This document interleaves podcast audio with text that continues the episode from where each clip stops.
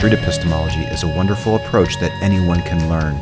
Please follow me on Twitter at MagnaBosco or on Facebook and YouTube at MagnaBosco210. You can learn more about street epistemology at streetepistemology.com.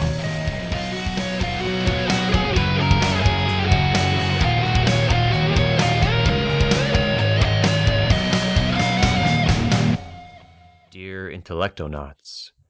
Welcome to another episode of the Intellectual Explorers Club podcast. Today I'm going on an exploratory stroll with Anthony Magnabosco.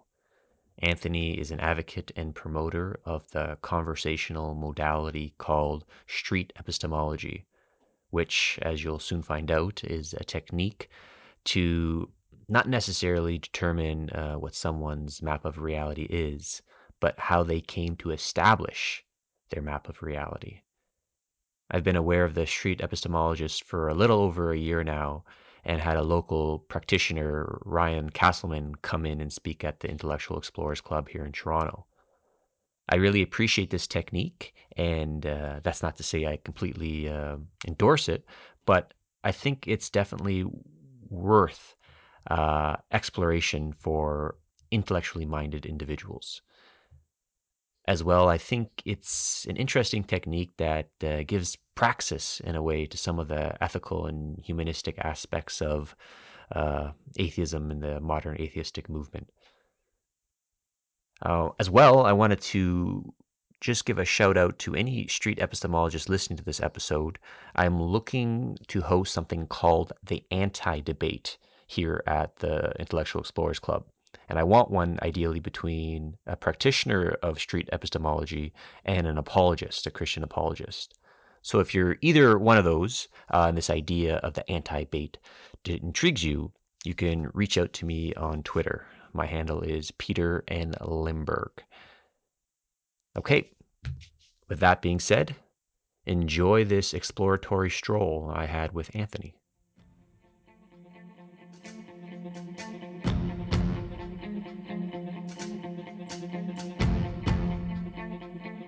This is a club for lovers of Sophia, cartographers of the noosphere, anthropologists of memeplexes, addicts of insight porn, and rebels full of viewquakes.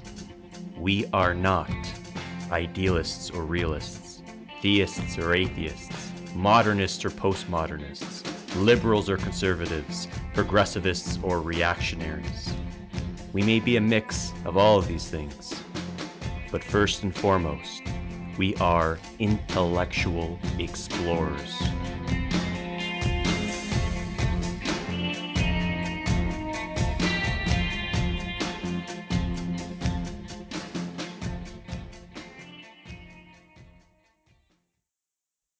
Today I'm exploring with Anthony Magnabosco.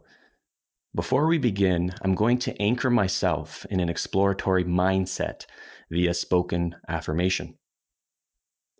I, Peter, will engage in this dialogue with the spirit of exploration.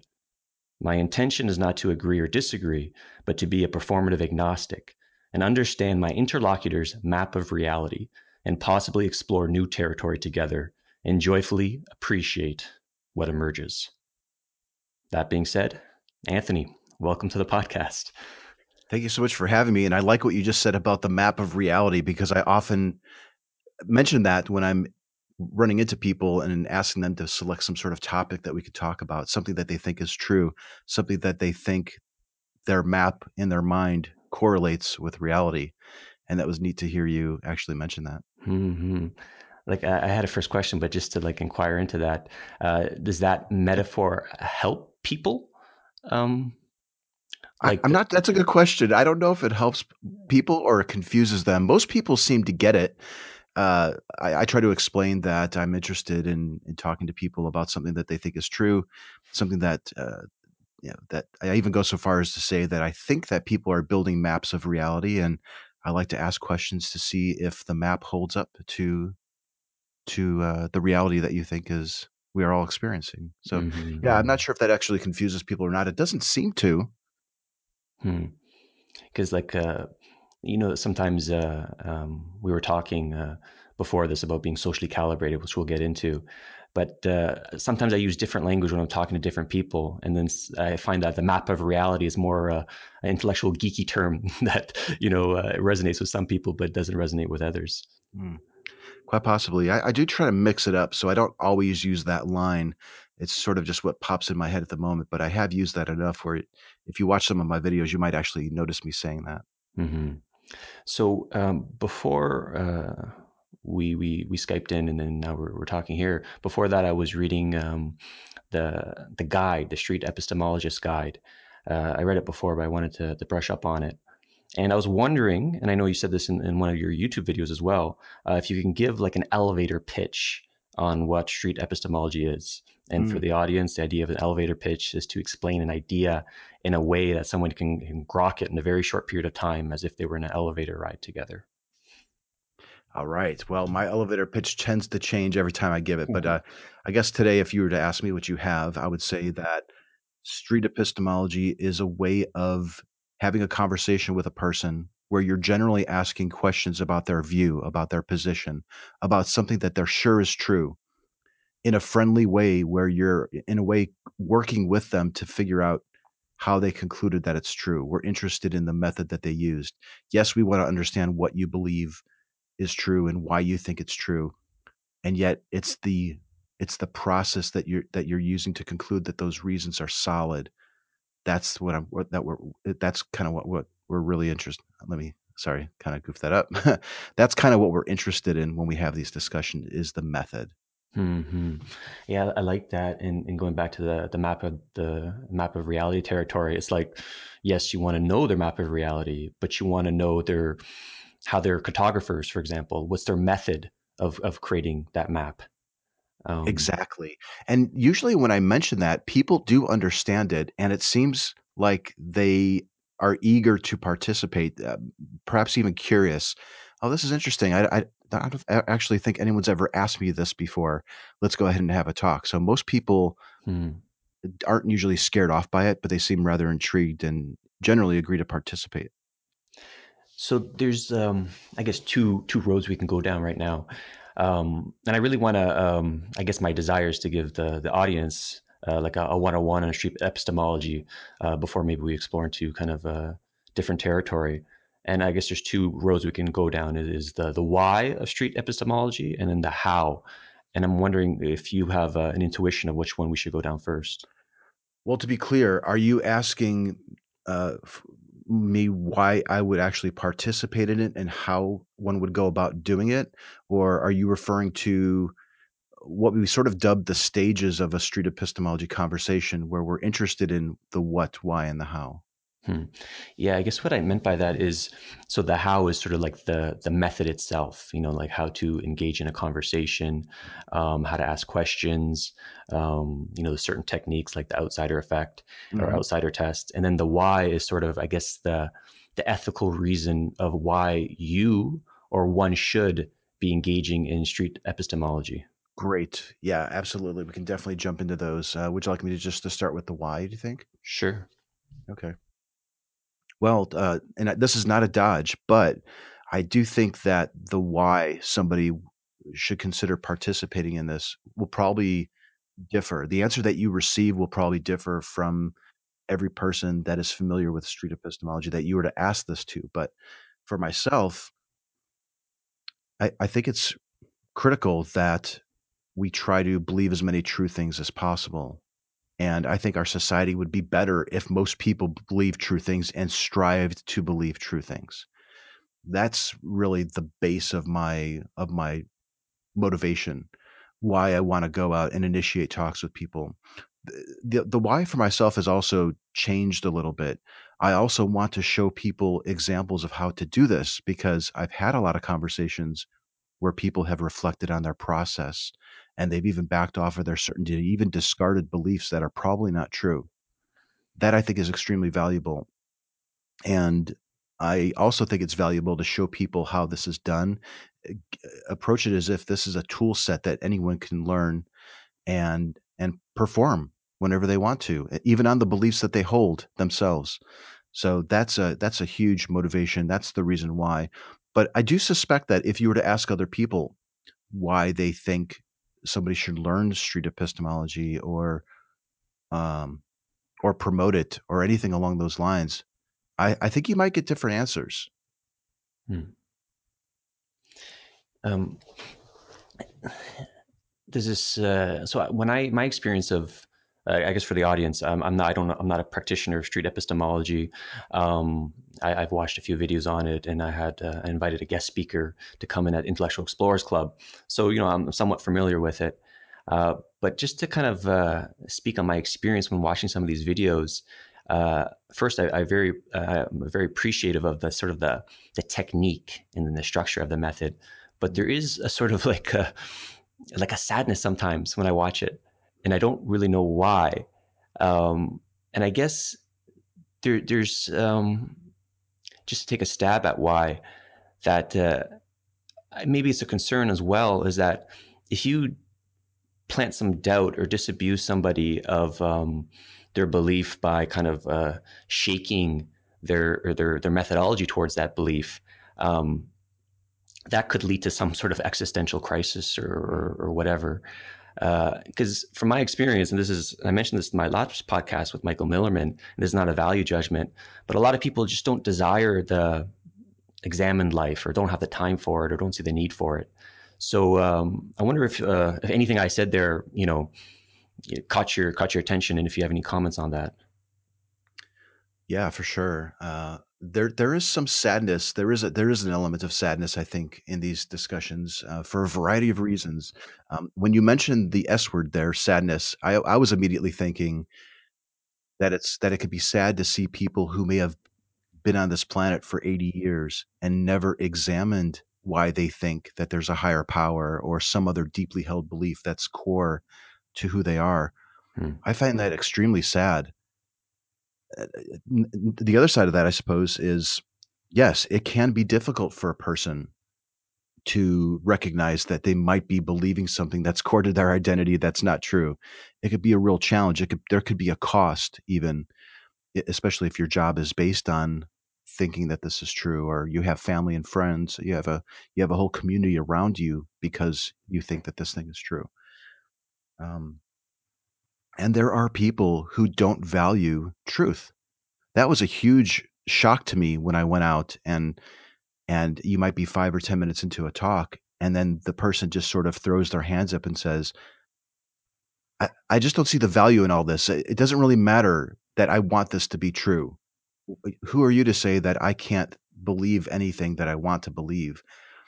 And sometimes they pause at and and they're shocked at the words that they've just said, and other times they stand by them. But it doesn't happen too often, honestly. Most people, when I when I run into them, it does seem like they value truth, that they do want to believe true things, and that even if there's a cost, that they're at least willing to entertain the possibility and explore a deeply held belief like that with somebody using this approach.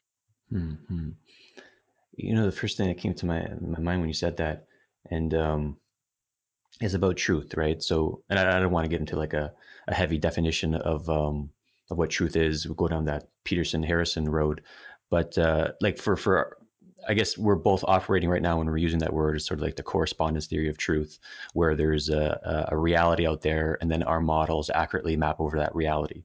Yes. Um, and when when and I'll just be honest, like I don't have a, like a, a great desire for truth or a hunger for truth, like mm. a, for intrinsic desire, I should say. But instrumentally, I value it, right? And I imagine if, if I'm somebody who's intellectually and curious and engaging in all this stuff, if I don't have that kind of like that raw desire for it, I imagine a lot of people don't as well. Um, so, mm. What, what do you think about that? This this kind of like uh, this distinction between having a desire for truth and understanding the, the instrumental value for truth. I'm a little surprised to hear that that you might not, and maybe I'm just misunderstanding oh, what you're saying, but um, no, in my experience, most people that I do talk to, especially when you start asking questions to reveal this deeply held belief and and you start talking about what actually truth is, I, I don't even assume that I, the person that I'm speaking to is using the same definition of truth. Hmm. Uh, the thing that I tend to get hung up on with people and we've actually over the five or six years that people have been doing this we've been experimenting with different approaches is i see a lot of confusion between this uh, when when people th- say the word truth or they're thinking of the word truth they tend to confuse this idea of objective truth with a subjective opinion or even a um, a preference or something along those lines that tends to be more of a sticking point than finding people that don't value truth the, I tend to get more hung up on with people, um, and maybe this is more. Maybe this maybe happens more on the West Coast than I, I, I don't know. I'm noticing it everywhere, but people tend to say, "What's the harm in believing something that's not true? I should have a right to believe anything that I want." Uh, maybe as long as it's not harming people, what's the big deal? In fact, I just uploaded a conversation with a woman who was kind of going along those along those lines. Um, it doesn't take long, though, it seems, for a person to discover that they probably do value truth. They mm-hmm. probably are putting on a seatbelt because they think that they could probably die if they were to get hit by a car. They don't tend to act it out to the extreme levels, thinking that truth isn't uh, isn't important. Hmm. Um, there's a couple of questions I want to inquire um, with the the why the why aspect of street epistemology, but it might be um, better if it was grounded in the how first. Uh, so maybe you could walk through a listener who had no knowledge of what a, a, a street epistemological approach would look like, and how does one like ideally conduct it and go about it? For sure, for sure, I'd love I'd love to do that. And let me just couch this. Let me just at the very start just like people might have different reasons why they go out and do this, there may be variations in the approach. So this isn't the one and only way to do SE. I might even forget some steps, or in in five years we might be cringing because I forgot to mention certain things that that are suddenly now more important. But generally, using street epistemology can't really begin until you have two willing parties and a claim Okay, so at least two willing parties. I've actually interviewed three or four or five people at the same time, and you can do that. It's a little bit harder, but you absolutely want to have consent from both parties that, hey, I want to take a claim that you think is true and ask you questions to see what are your reasons and how did you determine that those are good reasons. And uh, whenever I meet somebody on the street or organically and these things come up, I try to at least let them know what they're in for so once that's out of the way and you actually have isolated a claim, and sometimes you meet people who they just throw claim after claim after claim, try to figure out what claim are you actually talking about, and then spend a little bit of time defining your terms. What do they mean by the word true? What do they mean by the word God, for example, or any other suitcase words that might need to be unpacked? You can do that at any point in the conversation, but the sooner that you can do it when you notice these terms that might be confusing, uh, the better. So establishing what the person believes, I guess, would probably be like the first phase. This could possibly include getting a sense of how sure a person is that their belief is true on a scale from 1 to 10 or 0 to 100.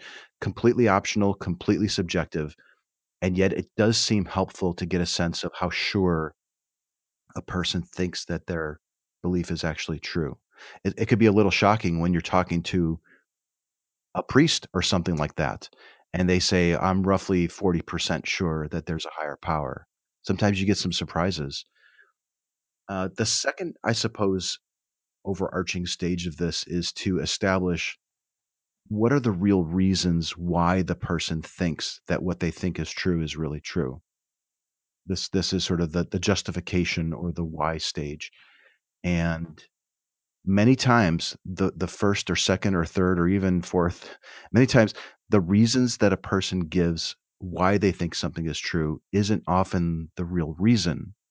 And one simple way that you can you can make sure that you're talking about what needs to be talked about is to ask a person why do you think it's true and then ask them if that reason wasn't in the mix if they came to discover that that was a poor reason would their confidence in the belief being true fluctuate at all? Hmm. So if they say, "Well, yeah, I, my my I I drop like to a two percent out of ten if I discovered that that was true," great. You are now talking about the re- a big reason why they think this is true. But many times people will say, "Oh no, I would still be I would still be just as confident that this is true." There's another reason propping it up. Keep repeating that process essentially until you can figure out what the real reason is. Once you have the the reason, you can now move to the third phase. And I'm laying this out like it's like boom, boom, boom. You do this and it's really simple. But sometimes in the natural flow of conversations, sometimes you're bouncing back and forth between these levels. It doesn't usually go this smoothly. Um, sometimes it does. Sometimes you get lucky and you're just sailing through it. The third phase, and it's hmm, this isn't even the final phase. There's other phases here too, but the third phase would be ex- exploring the what, the how, exploring the method or how they determined that that reason is sufficient for the confidence that they specified that their view is true. And then you can start asking questions. Well, could I use that same method or process and arrive at a different conclusion, something that that would contradict what you think is true? And if so, it could be an indication that the method that they're using is not reliable. Sometimes, especially when you're talking about a supernatural claim like a ghost existing, the law of attraction, karma being real, that there's a higher power, very often that's usually when a person will mention that they have faith that it's true. This was a big premise behind street epistemology originally when when the author said, "Hey, this is a great tool to talk to people about God." Okay, atheists, are you listening up? Use this tool. And practitioners like myself realized very quickly that we could be using this for other things. However, so when you are talking about supernatural things, faith as a method does usually tend to come up. And then um, you kind of explore the reliability of that method. And if it, if it seems like it's unreliable, you revisit the confidence. And very often, a person will, at the very least, show an indica- give an indication that they're they're really thinking about things and possibly even backing off of their certainty. That could that could very likely be uh, be an outcome of this. There are other stages too, which might include documenting what's happening, being there for them if they really do find themselves struggling with this view being challenged, and other things too. Sharing your discussion with other groups so that other other people can be learning from it, that type of thing. But in a nutshell, that's the how. That's how one might go about doing this street epistemology stuff. Mm-hmm. Uh, going back to the first step, one thing that might be tricky uh, is is coming to terms, right? So if you if you're searching for that claim, and then you say that uh, okay, what's something that you deeply uh, believe to be true, and they uh, say God, um, and then unpacking what they mean by God first, like asking, okay, what do you what do you mean by God? Define that, or whatever yeah. kind of other other uh, sticky terms that come up. Um, is there is there sort of like a technique to engage in that?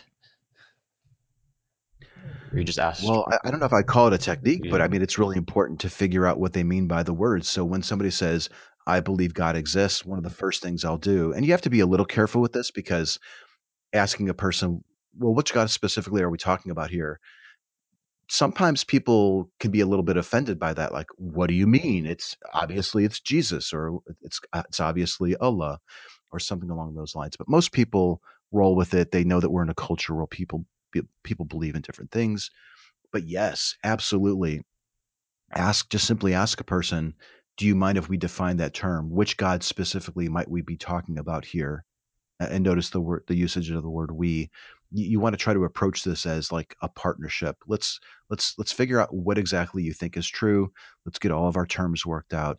And on the on the topic of terms i'm completely willing to accept a person's definition of the word god or faith or miracle or ghost or anything along those lines for the purpose of the conversation even though it doesn't jive necessarily with my view Yes. It doesn't really help anybody out if we're talking past each other and not using the the, the right terms, the the the the understood terms. So I will adopt the terms of my interlocutor for the purpose of the conversation. Right, right. It's like uh it's interesting because you know that um if you ask that question uh, about uh, like oh what do you mean by God? But if you ask in a certain mm. way, it could almost trigger the person's like tribalism, like, oh, this person's not a part of my tribe. if he, you know, and that can go multiple ways too. Somebody might say, "Ah, they're not part of my tribe, but I can get them up to be a part uh, of my tribe." Like, th- here's an opportunity to bring them into my into my religion. I, I, did a really good breakdown video with some folks that were ex Mormons, and I'd met a Mormon couple, and I didn't really catch it at the time, but as they were listening to it and talking about about the conversation from their perspective, they were it was very clear to them that my Mormon interlocutor was looking at this as an opportunity to to educate me on the truthness of his claim so that he could perhaps invite me to church or something along those lines. Hmm. And in those situations, when somebody is, um, you know, quite knowledgeable in their their belief system, uh, how do those interactions go down? It could be a little challenging. This is a dangerous question because it could give the impression that I'm saying street epistemology is better when you're talking to a person who's not well versed in the doctrine. And that's not what I'm about to say here. You can talk to anybody using this approach, whether they are they've studied this this topic for any topic for 30 years, or they're just new to it, or they're a casual believer, or they're they're a professional believer, and anything else in between. But what tends to happen is when a person is well versed in their in their doctrine, like they've been a pagan for 30 years, they know all the I don't know, the incantations. Maybe the pagan isn't. Is the pagans? Yeah. Do they have spells? I think pagans have spells. I'm using them as an example. So I'm not just picking on Christians here. But typically, what tends to happen is people get wrapped up in their doctrine. That's exactly what happened with this Mormon fellow. He understood his Book of Mormon really true in the Bible, and he kept wanting to pull up verses. When, if you remember my what, why, how overview there, we we have a cursory underst- uh, cursory interest in exactly what you think is true. Yes, we want to understand what it is you're you're claiming and your confidence and what you mean by these terms. And yet it's the it's the justifications and the method that you're using that we're most interested in. And when you have a a knowledgeable believer or something along those lines, they tend to really be in, they tend to want to tell you what you what they know, mm-hmm. what they've been told, what they think is true when as a practitioner of street epistemology i think we're we're really more interested in process and reasons and and that could be a little bit of a challenge i suppose one thing that you said in the beginning of our conversation which deeply resonated with me is uh, the why of the street epistemology in, in my kind of like uh, it, people to that uh, examined life um, because we talked about sadness and you said it's sad that you know more people don't want to examine their life. Um, and then going back to these these this distinction between being well versed in your belief system and not well versed it's like the people uh, and maybe i'm wrong here but this is my read but the people who are less well versed in their belief system have that openness to be seduced while people who are more versed or the, there's less openness and this, I guess, lends itself to that that terminology that uh, you guys like to use: uh, doxastic openness versus doxastic closeness. Mm-hmm. Yeah, that, that's interesting. I, I, don't know if you, a person's understanding of doctrine relates, if there's a correlation between uh, the amount a person knows on the topic and their openness or or willingness to change. I've been doing this for a while, and I, I really wouldn't feel comfortable saying that. Oh yeah, the more a person knows about their holy book, the more closed they're going to be. That doesn't really seem to be the case to me, because mm. if you if you have to kind of keep in mind that we really aren't interested in in the what, it's the why and the how. And most people, even if you study this stuff for for 20, 30 years, you're an expert in this topic. You probably haven't spent a whole heck of a lot of time asking yourself, why do I really think that this is true? And how can I be so sure that that's a good reason? How did I validate that that conclusion? How did I validate that reason to see it if it holds the weight of this belief? So it could be a little bit disarming to a person, especially somebody who's well studied in it, I suppose, uh, when they they meet somebody asking questions that they they've probably never been asked before, and you know, another thing too, I, talking about like knowing the topic, as a practitioner of the method, I found that that if a person is really well versed in the Quran, for example, but they no longer believe it, maybe, and now they're engaging with somebody using this method who does think that the Quran is true, it could be really tempting for that practitioner of street epistemology to be pulling up verses to contradict what the person is saying or something because they're so well they're so well versed in the verses and that could be a, a, disadvantage in some cases if you know too much about the doctrine so there's just so many like uh, tree branches we can go down but i kind of right. want to um, uh, focus still on the method a little bit and some of the the techniques that popped out to me when i was reading the the guide and uh, yeah, you said something in one of the videos I watched, which I thought was great. Uh, there's this thing that you guys call a spider on the ceiling, um, which maybe you can unpack in a moment. But uh, and you said in the video when somebody was you you got somebody thinking about something, you can tell that they were really deeply thinking about it, and uh, you were training somebody who was on the law of attraction. And then he jumped in right away, and you're like, "Don't step on that pause, marinate that pause." Right? I'm so glad like, you wow. watched that example. Yeah, that was a good one. Yeah, so could you speak on that, that, that spider on the ceiling moment? For sure. Yes. This this might be cultural. This might be a thing that most humans tend to do, or or there might be some areas where we don't do this. But generally, when you ask somebody a question and they take some time to think about it, especially if it's a sensitive question and that's really seems to be challenging them, and they even might even seem to be struggling a little bit, we tend to feel awkward for them and want to interject and give them an out. Like, oh, that's okay. Do you want me to rephrase the question? Or, um, and we might even offer another question because we we we're feeling for them. We don't like to see a person feel uncomfortable, and yet when we're doing street epistemology, reaching a point where a person is really thinking about what you've just asked them is kind of a big part of it.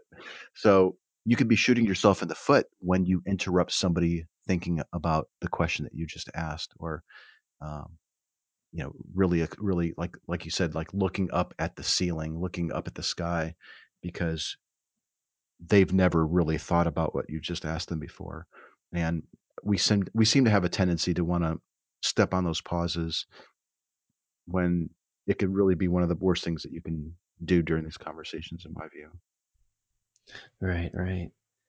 And uh, there's another term that um, really spoke out to me. It's the outsider tests, right? This this technique, and and this strikes me as a sort of like a, a kill shot technique in a way. Um, can you speak on that a little bit? Yeah, the outsider test for faith is is something that is probably in most people's arsenal who who conduct street epistemology. It's a term that was coined by John W. Loftus. He's an author. He's written several books. And the idea here is when you encounter somebody who really thinks something is true, you can ask them if they've if they're open to taking a look at that and being critical of it as if somebody who didn't think that what they thought was true but maybe something completely different uh, they thought that that's kind of confusing. I don't know. It, this isn't. I'm not, not kind of laying this out very well, but so the outsider test for faith is a way of asking a person a question to see if they would be willing to be equally as critical of the view that they hold as they might be for somebody who holds a view that that contradicts what they think is true. And I I have a short video on my channel where I've asked this question to one guy, you know, do you have the ability to be just as skeptical of their claim uh, as your claim as you are of theirs? And he paused for a good 10 seconds and said, no. and that was a mm-hmm. that was a nice little fun reveal. But most people are willing to entertain this idea, and they acknowledge that there are other people who think completely different gods than theirs are true. For example, and asking them how one might be able to tell which of the two of them actually has it correct. Like this person thinks that their holy book is true, and you seem to think that your holy book is true. How do you think somebody who's looking at the both of you might be able to figure out who really has it correct? You might very well get a spider moment out of that, and it could it could launch a person on a huge, you know, a journey towards even abandoning a belief if they can't find a a good answer to that question. Right, right. And um, I haven't watched um, too much uh, videos. I just watch mostly of yours, but every time I see that the outsider test being done, it usually engenders the the spider on the ceiling moment, um, and it really it strikes me as, as as a method that really gets at the crux at the epistemic methodology. Um,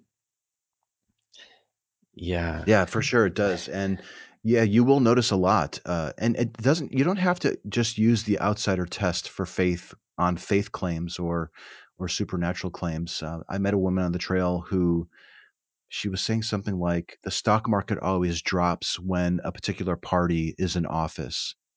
Uh, you can you can say, well, very easily, if I met somebody else who said the same thing about the, about a completely different party, and they were using your same method, how do you think we can tell who who has it right? Yeah, it very well often lead to a person thinking about things and maybe reevaluating their certainty that what they think is true is really true. It's a very powerful tool. I'd highly recommend it.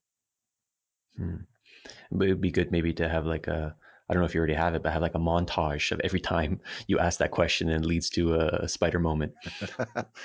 yeah, I've I've got several hundred videos on my channel now, and and some people say, when are we going to get some sort of montage video of people in those spider moments, those spider ceiling moments, or or when you ask them a, a question like that? Maybe one day.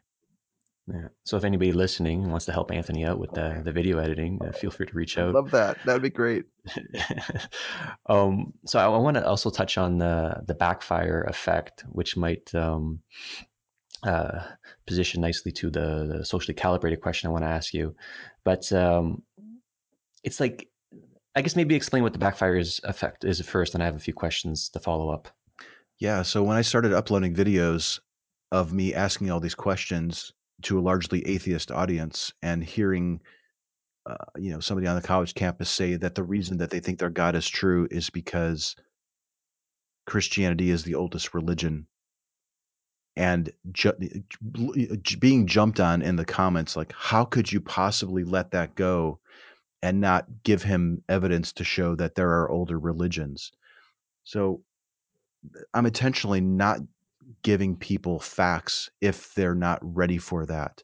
Um, it, it could be kind of tough to, it, it would seem natural. Hey, all I need to do is give this person a link to show that Hinduism is far older than Christianity and he's going to change his mind, right? No, it doesn't mm-hmm. usually work that way, especially if the person isn't coming to their conclusion because that's that's the reason that they're that if they say that that's the reason it's really not the reason. It makes no sense to spend all that time convincing them that that view is incorrect. So the backfire effect is this this observation that when you give people evidence that shows that they're mistaken they might accept it but it doesn't usually change their view or their attitude towards the the belief or they might even ignore the belief. Uh, they might even ignore the evidence that you've provided to them. And it might even be worse, where the person might even be more adamant that what they think is true is true, even though you've shown them evidence that they're mistaken.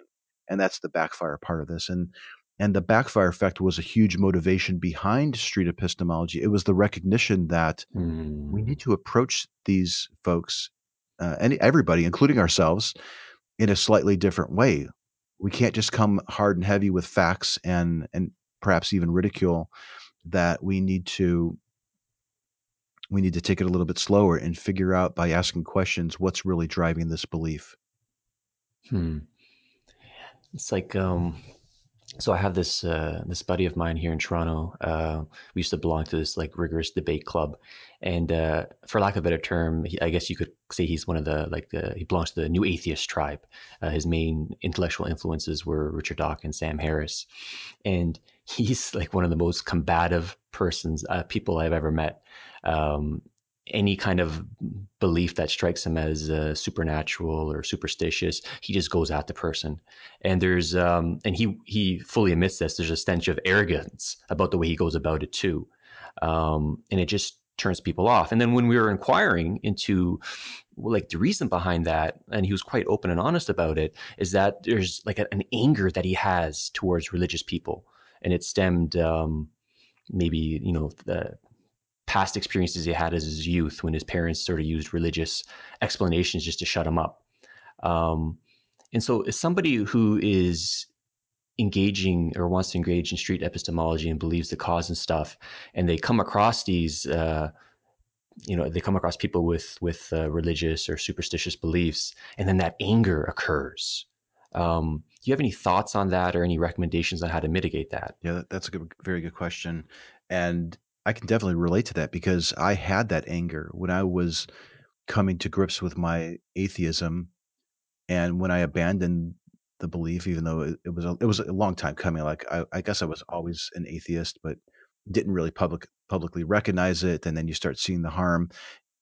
People do tend to lash out at other believers because we're angry. We're we, we feel like um, we were lied to, and generally that's the case. We feel like our, the people who we trusted the most lied to us, and we can still see them trapped in those those boxes, and it could be really frustrating. So that coupled with the idea that we think, oh, I just need to uh, show them that they're mistaken.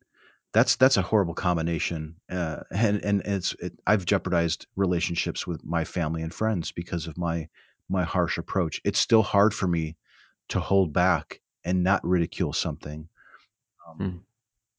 Even today, even after seeing all the successes that that people are having, including myself, with street epistemology, it's hard to hold that back. But if, if you want to help this person, help anybody, consider abandoning a belief that you, that's probably not true, especially if you're having one-on-one interactions with them and you value those relationships, then debating with a person and arguing with them and ridiculing them is probably not the best way.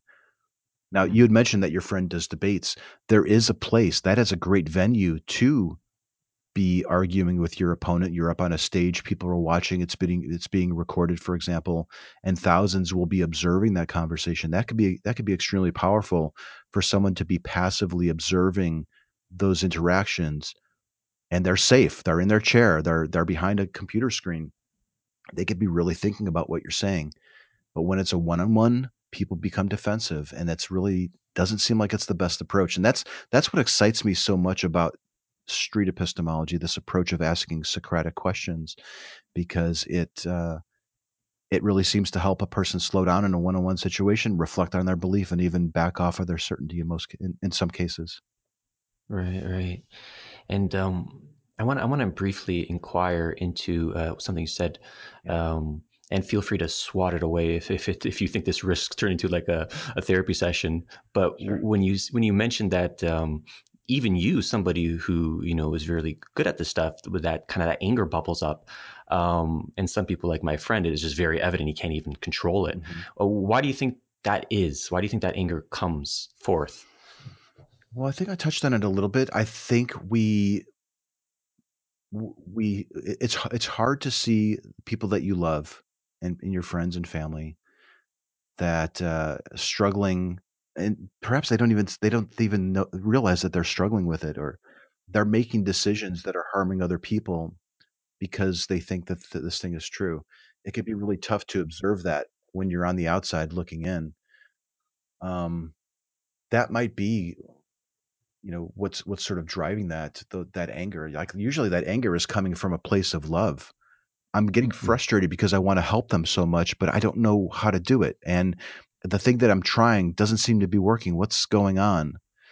Uh, it's it's neat um, i get a lot of messages from people who are observing videos or reading the street epistemology guide like you mentioned and the method does seem to be changing the practitioners in a really good way. Yes, it's excellent for challenging a person's claim, and yet it also seems to be really beneficial from uh, the, the, the practitioner.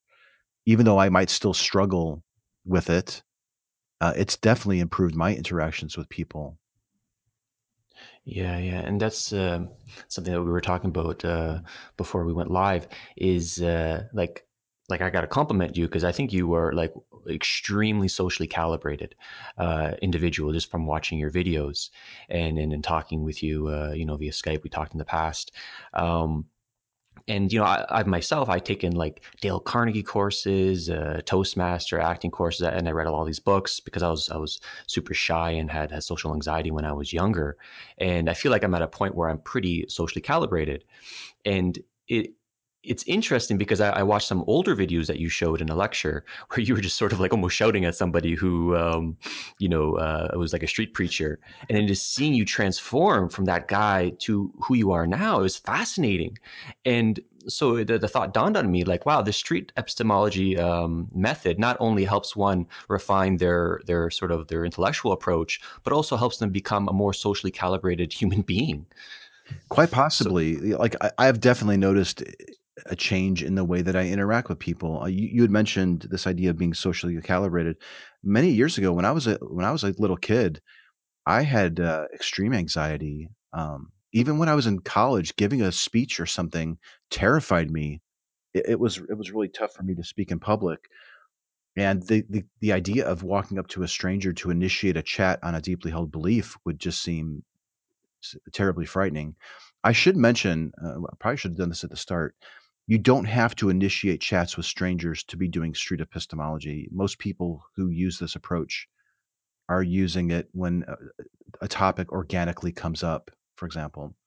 Um, so, but yes, I do, I do, sort of an initiated approach, and yeah, I, I, don't I don't know if it's because it's the method or because I've just interacted with so many people, or a combination of the two, or other factors. It's hard to really say, but I do find it rather easy to talk to people, to help them feel comfortable, to reassure them that I'm not going to argue with them, even though we might be talking about something that we disagree on.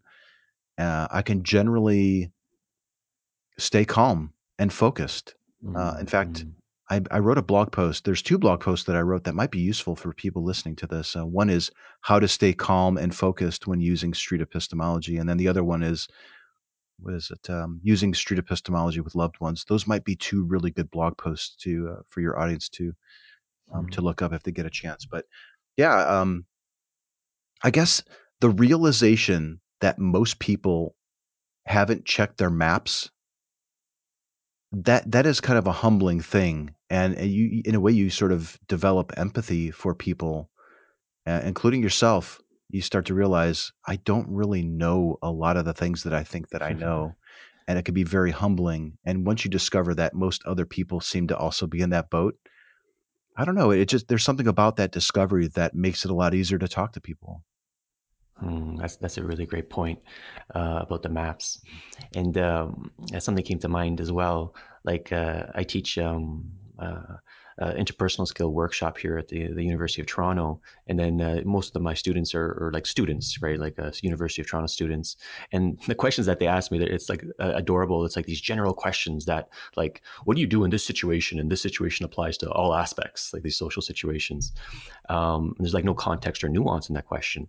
And there's something in in, uh, in the social skill literature called TRIP, right? It's like you got to be when you're interacting with somebody, you got to be sensitive to the timing, the relationship, the intention, your intention and their intention, and the place, right? So you got to be sensitive to the context, and that really kind of transforms how you're going to interact if you're sensitive to that. And it strikes me that uh, that trip is baked in to the epistemological method that you guys use. Um, and I can see, I don't know if it's true or not, but I can see if you practice this method uh, faithfully, it could that that could kind of transfer to other other social arenas. I think it very well could. Um, like I'm not in the dating scene anymore, but I would I would say like if I had to start dating or meeting people, it would probably be a heck of a lot easier to start chats up with people and to really listen to what they're saying and gently push back in a way that would be to both of our benefit. So there there seems to be some really good advantages to this approach far beyond just the you know helping a person think about their map and maybe changing their confidence and some of the benefits that we talked about for the practitioner. So i would love to see people who are in in the press for example using more of this approach and maybe even working in coordination. So i've given this example before so uh, hopefully this isn't too repetitive, but like if, if you're at a press conference with the president and and the first reporter asks a question, it would be great if the second, third, fourth, and fifth could ask questions that built off of the first one to really drive yeah, down yeah. to what is really true. I think that would be so useful where that could be modeled by some of the some of the most visible people in our society. I would love to see that. Um, I would love to see this being taught to kids. It's a it's a skill, it's a technique, I guess that that should really be taught at an early age and continued throughout our lifetimes. That's that's very interesting that you say that because you know I, I host uh, local meetings on Intellectual Explorers Club and we meet, and um, so many people are talking past each other, right? And when we're having a group conversation and somebody makes a point, then somebody is like they were just waiting for that person to finish so that they can make a totally unrelated point, right?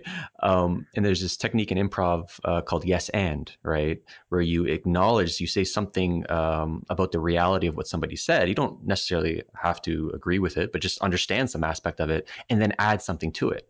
Um, but mo- most people are not even doing yes and they're just sort of like going no and mm-hmm. or no but. They're waiting for um, the person to finish so that they can go in a completely different direction. And one thing yeah, that I think yeah. people will notice when they're watching a conversation or observing something happening over text is that there is a lot of yes anding. Like, oh, I see.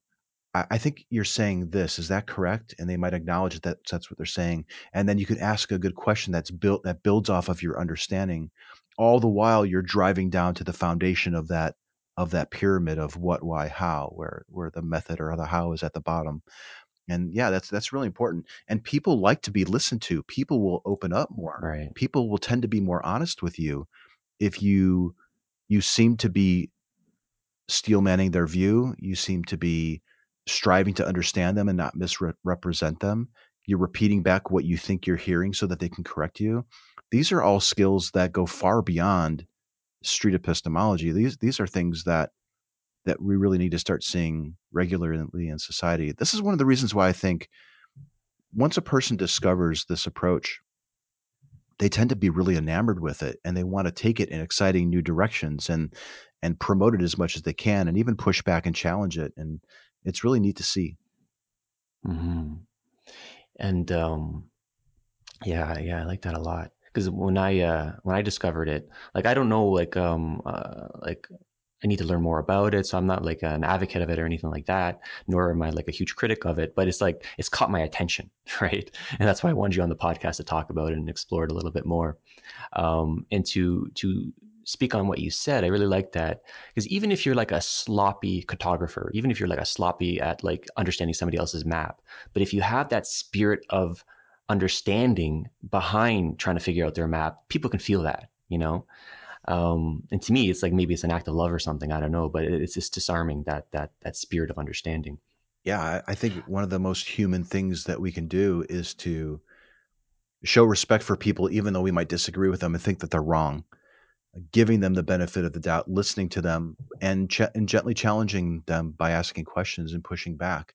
I think helping a person take another look at a view and possibly even abandoning that belief if it's not true could be one of the most generous and giving and human things, like I mentioned, uh, things that we can possibly do. Mm-hmm. I wanted to ask you about the the taxonomy of sort of like the beliefs you come across. But before I do that, is there anything else you want to uh, mention about the actual method of uh, the approach? There's so many things that I can talk about the approach. Uh, usually, the mechanics of of street epistemology are not very difficult to grasp. I, I outline them very quickly in about three minutes there. Um, but practicing it and putting in putting it into play and interacting with people can be a lot be much more challenging especially if you are struggling with that anger like we talked about. Typically the biggest obstacle to becoming successful in this approach is your own bias and ego and attitude towards the topic and other people. So if you can come to grips with that by perhaps reading one of those blog posts that i mentioned for example uh, you will probably become really good at this. Mm-hmm. and the other thing i might want to add is that it does seem to be effective in helping a person lower their confidence in something that they think is true, even something that's very tied to who they are. And I do think that we have an obligation to be available to them, not to keep pushing them in a direction or or or throwing more doubt on top of their doubt, but to be there for them as a person because they might really be struggling with the questions that you've asked. Be there for them Uh, you you might have to direct them to to some support resources or or take a day off of work to be with them because they're really struggling with these with these questions that you've asked. Mm. So uh, it's not just a sort of a hit and run type of thing. You really do have to be there for folks uh, for the entire process, I suppose. It's like um, like grounding yourself in a certain uh, level of responsibility if you're going to engage in this this technology. It, it, does seem like this is something that uh, you have to be careful with. I, I, can literally have a conversation with somebody, and five minutes later, their their entire world worldview could be sh- shooken up. That could very very easily happen.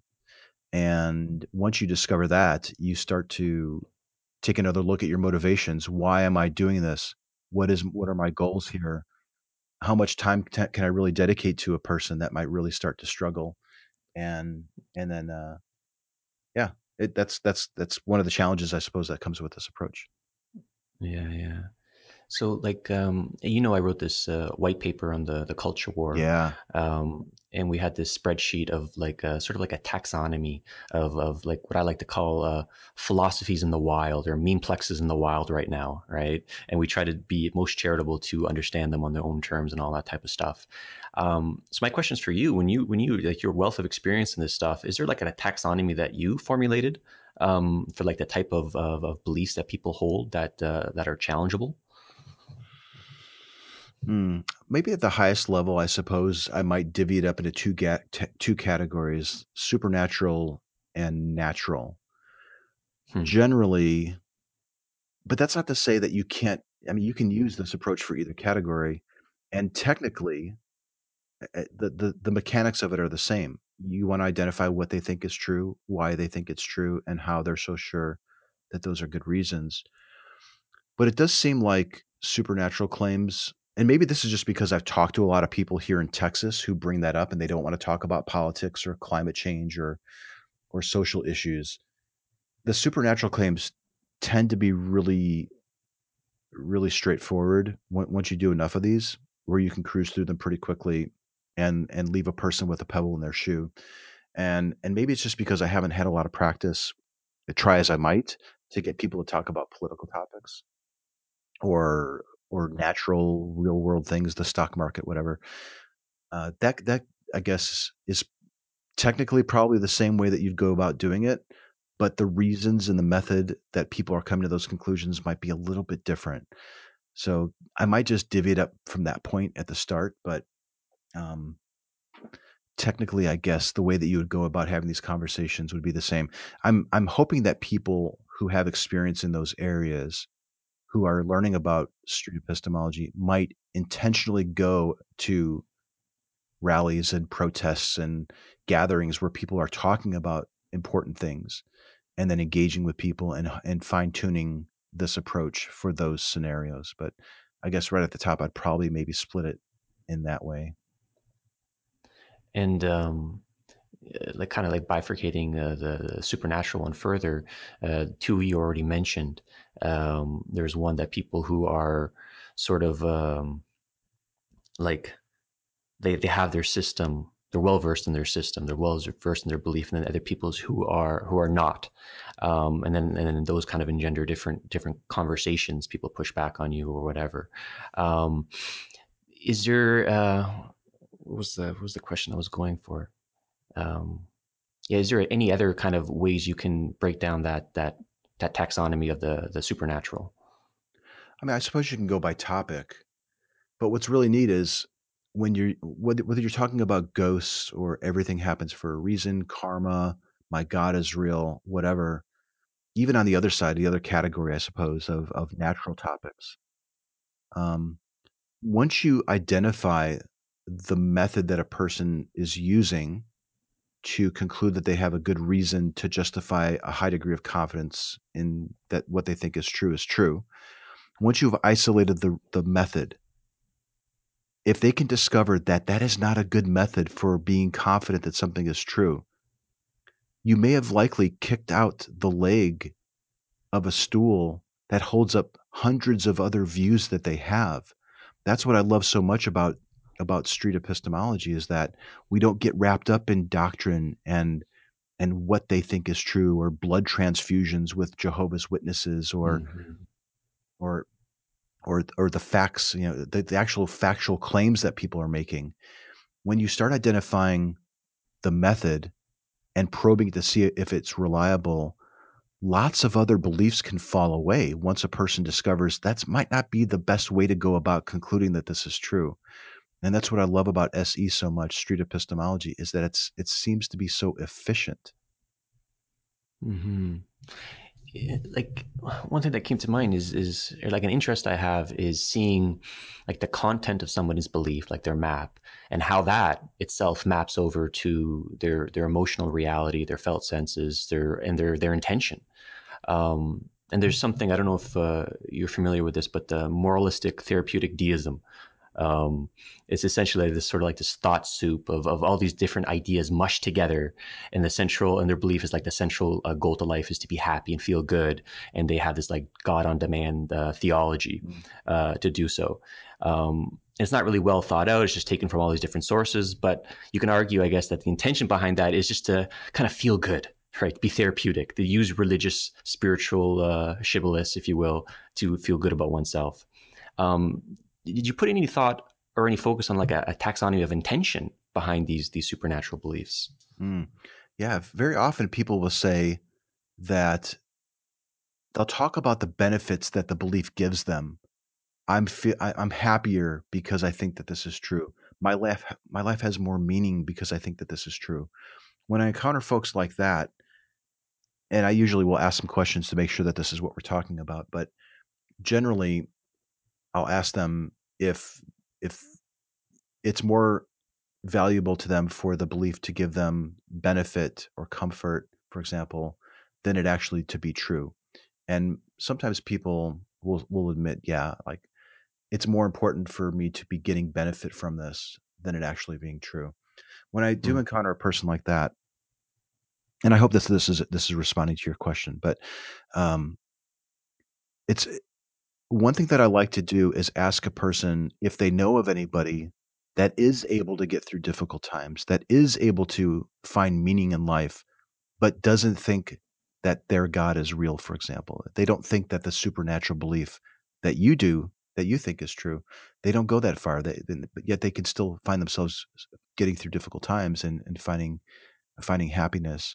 And they very often do know folks like that. So what I tend to do there is ask how they think that person is managing without the the ancillary, perhaps ancillary belief.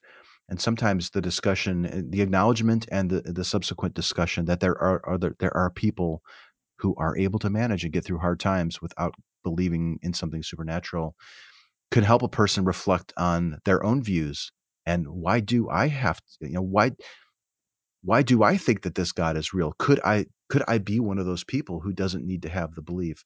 And that discussion alone could even cause a person to back off on their on their view.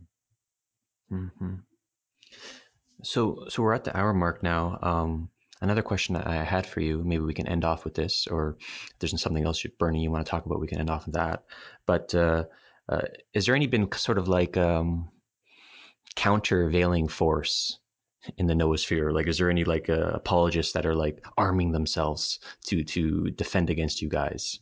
Yeah, there has been uh, every once in a while we hear of somebody who they'll I don't know they they might complain about a video or break you know do a little breakdown video and point out things that they have problems with or we even have communities that we've established for people to go to to complain or raise their criticisms of this approach because we do want to hear that. We don't think that this is like the perfect system that's the be end cure all to all of all of the ills that humanity faces. We want people to surface issues that they have. And it's been good. Like over the last several years, the criticisms that we've been receiving, and, and they haven't been like that huge, but like there was a, a common criticism was, you know, you're you're having these really good conversations with people, but then you're just shaking their hand and leaving them. You know, you should at least give them a yeah. way to contact you. Like, like that's like standard now. You, you, wouldn't think about engaging in a conversation with somebody where you're challenging their views and you're not giving them a way to contact you because the the the, the, the obligation that I mentioned before. So, but yeah, there are there are some people I think who are threatened by it because you know, it kind of goes back to the what, why, how. a lot of people, apologists, like you mentioned, they're very versed in the what. They can they've memorized verses. They can tell you exactly when something was written and the exact interpretation of that. And here's the meaning of those words. And this is the message that you should be walking away. They're very focused on what. And as I mentioned, we're interested in the why and the how. And that could be pretty threatening to somebody who's made a career out of explaining to people that here's the meaning, here's the message, and this is what you should be believing. Street epistemology is, is, is a near end run around all of that stuff. We go right to the heart of of why they're thinking that this is true and how they're concluding that it that those are good reasons. So yeah, that that that is a little bit of a threat to some people.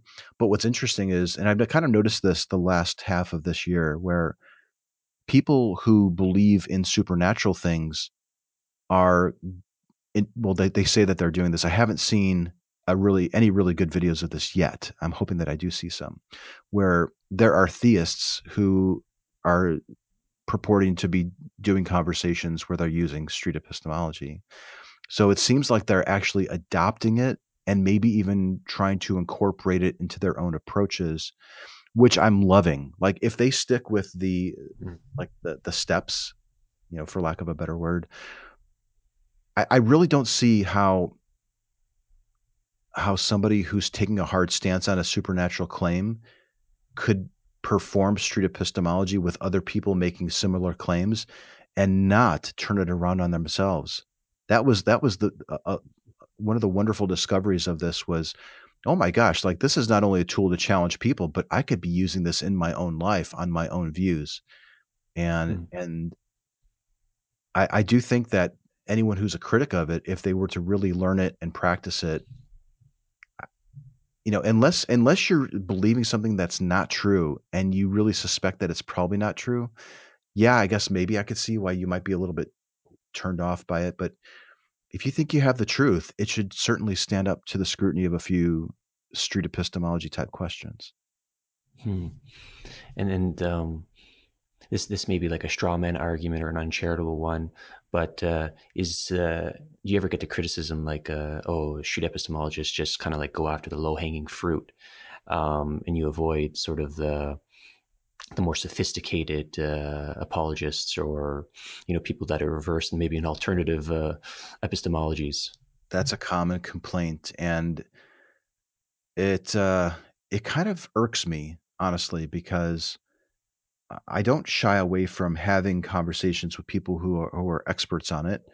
But what tends to happen is what I what I was talking about before, where they want to keep focusing on on doctrine and that type of thing, where I'm interested in in um, in justifications and method. And it's a little frustrating too, because if I run into somebody on the trail and they proclaim to be 100% sure that their God is real, for example, I can only go off of what they're telling me. You know, in their view, they are justified in having that that belief. And it's a little frustrating when I see a comment or somebody saying, "Well, they weren't prepared or they weren't ready for it or you should really talk to somebody who is can defend the faith better." And that just that just seems kind of disrespectful to the person that I was just talking to. If I were to if I were to ask them if they felt that they were confident competent in in defending their view, I would guess the overwhelming majority of the people that I would speak to would say yes.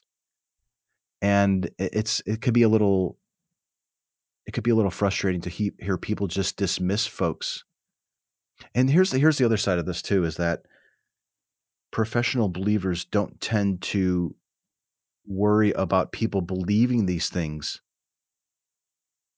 they they only get worried when those folks are being challenged on it and then they don't seem to be doing a good enough job to defend it and mm-hmm. and that mm-hmm. double standard uh, it was not lost on me right right so i think we might end it there unless there's something uh, burning you want to talk about or close off on yeah maybe we could just end it on on one thing that i really saw in this year was other people going out across the world and engaging in talks, whether they were recorded or not, and having conversations where they're using this method and then they're sharing their examples either either by uploading them to YouTube or posting about them on the on the Discord server that we have or uh, the the Facebook groups, and we, we're learning so much about this approach and we're evolving it drastically. Like we need to take another look at the street epistemology guide pretty soon to make sure that it's current with where we're at with this approach because it really has changed a lot. And that's largely because of people from all varieties, all backgrounds, professionals, experts in certain areas, or even just your average person with a general interest in wanting to help people. They're going out and having really good talks and then sharing what they've learned. And that's really encouraging to see. Yeah, it's pretty cool. It's like um, you need almost a method in order to kind of manage how the method is evolving. yeah, well, here that's there's a little bit of a challenge because we're like, you know, there, there's there are no leaders of this movement. Even even the fellow that started this is is sort of washed his hands of it is too strong of a word because he's very excited about what's happening in the community. But there are no leaders, there are no popes, there there's nobody saying this is what this method is. However, maybe soon we might actually be reaching the point where we need to nail down a few things and say, you know, if you're spending a lot of time on what the person believes and you're arguing with them and giving them facts, that doesn't quite make the cut of what street epistemology is. There might be there, we might be reaching the point where we need to nail down a few things, but we don't want to buckle it down too tight where we lose the the experimentation and the excitement and the enthusiasm that we seem to be seeing now. Right, right. So that that proper balance, and uh, I also appreciate how like everything's open source and open, you know, for the public. It's not like some secret esoteric society that you guys are operating in, unless I'm I'm unaware of it. no, we want to keep it really open. We want other people to learn it, including people that might hold views that we disagree with. Excellent, excellent. So, where can um, people find more about you or more about the the movement in general? One of the best places a person can go to is the streetepistemology.com website. It uh, has uh, links to all sorts of resources, including people who are uploading videos. There's also a playlist if you're a video person. And one of the best ways to see this approach in action is to watch a video or two. We have a playlist. So if you go to tinyurl.com forward slash SE latest releases, you will see playlists that we update on a near daily basis. Whenever there's something new related to SE, we dump it in that playlist.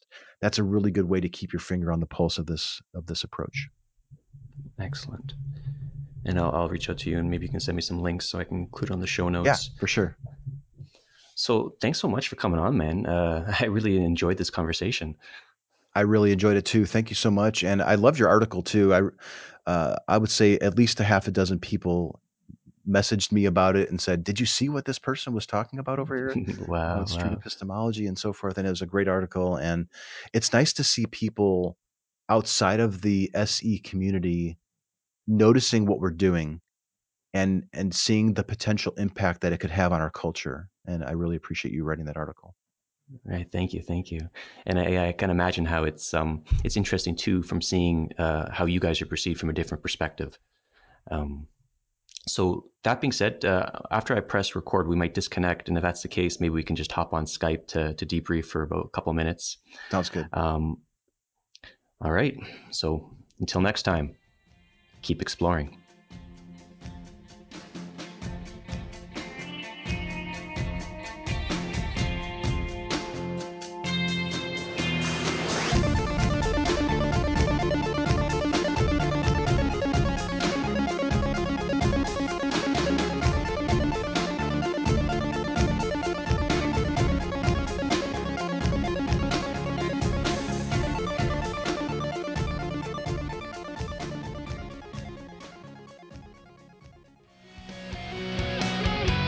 Street epistemology is a technique by Dr. Peter Boghossian in his book A Manual for Creating Atheists and his Android and iOS app, Atheos.